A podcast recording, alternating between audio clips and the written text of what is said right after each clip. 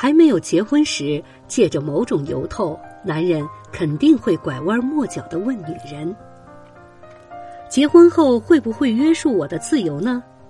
也许当时的女人会很痛快的说：“不会的。”但结婚后已经是妻子的女人，肯定少不了每天的嚷嚷：必须洗头，必须洗澡才能上床睡觉，臭袜子不能随地乱扔，工资必须如数上交。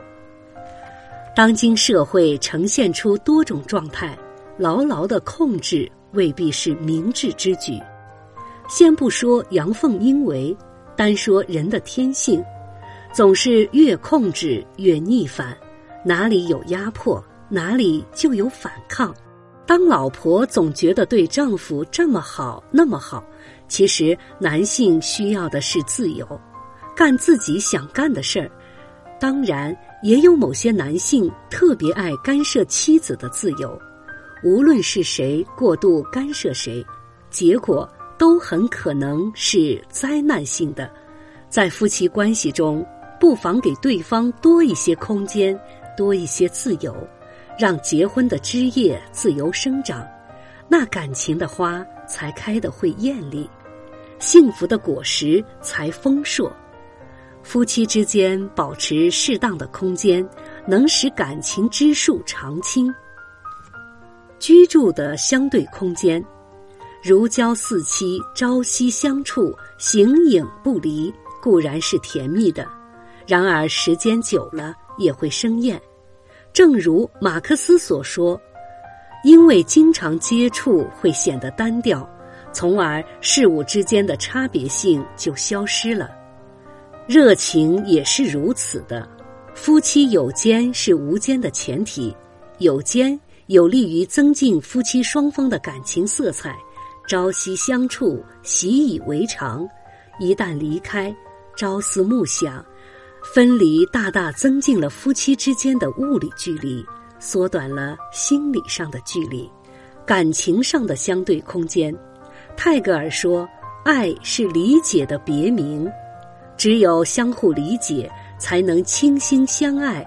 夫妻双方都要懂得，爱情是专一的，友情是广泛的。”其实，在日常生活中，非性爱的感情是极广泛的，如父母之爱、子女之爱、同事、同学之爱等等。夫妻双方都要允许非性爱的感情自由，不要心胸狭窄，不要企图占有对方。正如苏联教育学家马卡连可说：“爱好上的相对空间。”爱好如能统一，当然更加和谐。俗话说：“萝卜青菜各有所爱。”夫妻之间，可能你喜欢安静，他喜欢动；你喜欢交际，他喜欢独处；你喜欢看书写作，他喜欢麻将扑克。那就顺其自然，切莫强求，尽可能的让爱人的爱好有点自由。经济上的相对空间，经济是家庭生活的支柱和纽带，影响着夫妻关系。大多数夫妻在经济上采取统收统支、民主理财、精打细算、量入而出的方法，但财务大臣也不必抠得太死，要给对方分享一点财权，像小额。如稿费呀、奖金啊、出差补助等收入，最好是各自归各自所有，建立自己的小金库。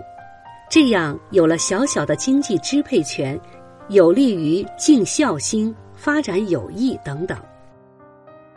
时间的相对空间，婚后意味着要有新的生活时间表，闲暇时间的分配。往往依爱人和孩子的意愿而定，家庭集体行动不宜过于频繁，家务劳动、走访亲友可以轮流执政，既可以节省时间，又可以腾出时间独立支配去学习、去游玩儿。交际上的相对空间，夫妻之间有各自的同学、同事、朋友。和你谈得来的不一定同你爱人谈得来，因此不要强求。我的朋友就是你的朋友，我去拜访你也必须同去。夫妻要知趣，爱人单独去见一些朋友，切莫争着同去或者暗中相随，不能动辄限制爱人的社交自由。或者不问青红皂白，掀起一场醋海风波。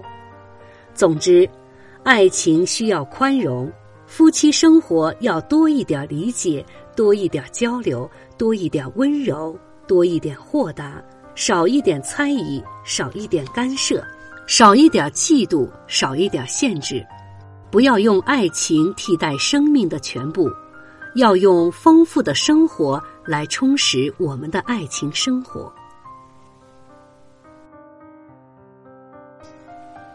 温馨小提示：夫妻好合，白头到老。